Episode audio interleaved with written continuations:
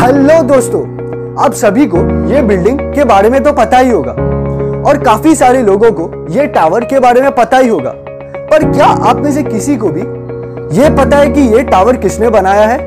ये building famous electronic company Samsung ने बनाया है। इतना ही नहीं, ये मिलिट्री टैंक्स जो आप देख रहे हो ये भी सैमसंग कंपनी ही बनाती है।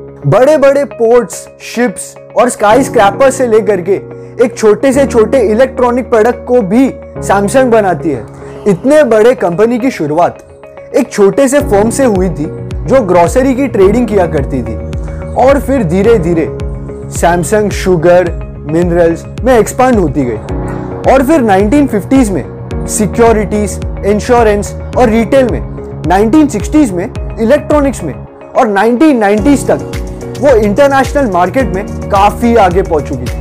आज सैमसंग 80 डिफरेंट बिजनेसेस और एफिलिएटेड से बना हुआ है।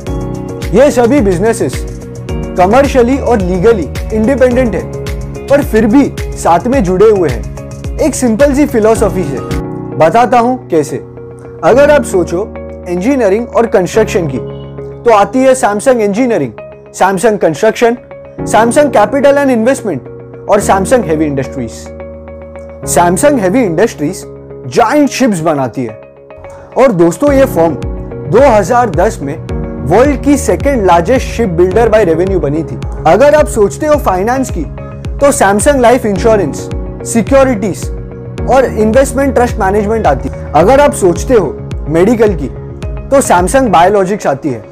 सैमसंग काफ़ी सारे मेडिकल सप्लाई भी करती है और उसके काफ़ी सारे मेडिकल सेंटर्स भी है। जैसे कि हमने आपको पहले बताया कि सैमसंग मिलिट्री टैंक्स भी बनाती है और उसके साथ ही साथ सैमसंग ट्रक्स और कार्स भी मैन्युफैक्चर करती है। सैमसंग की सबसे मज़ेदार बात यह है कि वो अपने नॉन प्रॉफिट मेडिकल ऑर्गेनाइजेशन को 750 करोड़ देती है। उसके केमिकल ब्रांच में सैमसंग पेट्रोकेमिकल्स, सैमसंग की मार्केटिंग कंपनीज, होटल बिजनेस भी है। सैमसंग की कंपनीज एरोनॉटिक सर्विलियंस और वेपन डेवलपमेंट में काम करती है। वो K9 थंडर और जेट इंजिन जैसे टैंक्स बनाती है। दोस्तों, सैमसंग के इतने सारे मार्केट में एंटर होना और सब में तरक्की कमाना का एक ही कारण है कि उनका रिसर्च और डेवलपमेंट वर्क। उनके पास 69,000 एम्प्लॉइज है सिर्फ रिसर्च और डेवलपमेंट डिपार्टमेंट में। सैमसंग ने साउथ कोरिया में अपनी सिटी बनाई है जिसे सैमसंग डिजिटल सिटी कहते हैं। सैमसंग सिटी 390 एकर्स में फैली हुई है जिसमें 35,000 एम्प्लॉयज काम करते हैं। 4 लैंडमार्क ऑफिस है, 131 नॉर्मल साइज बिल्डिंग है और काफ़ी सारे रिक्रिएशनल फैसिलिटीज है जैसे sports ground, rest room, play area. Engineers, developers और डिज़ाइनर ऑफिशियली और प्रोडक्टिव काम करने के लिए अपना काम कभी भी शाम 6 बजे से पहले कर सकते हैं। इसे सैमसंग स्मार्ट वर्क कहता है। दोस्तों, दिवाली पास आ रही है और हर साल आप लोग फायर क्रैकर जलाते होंगे, पर इस साल पैंडेमिक की वजह से ऐसा माना गया है कि हर 3 कोविड रिकवर्ड पेशेंट में से एक को सीरियस लंग इन्फेक्शन होता है जिसे पोस्ट कोविड कहते हैं।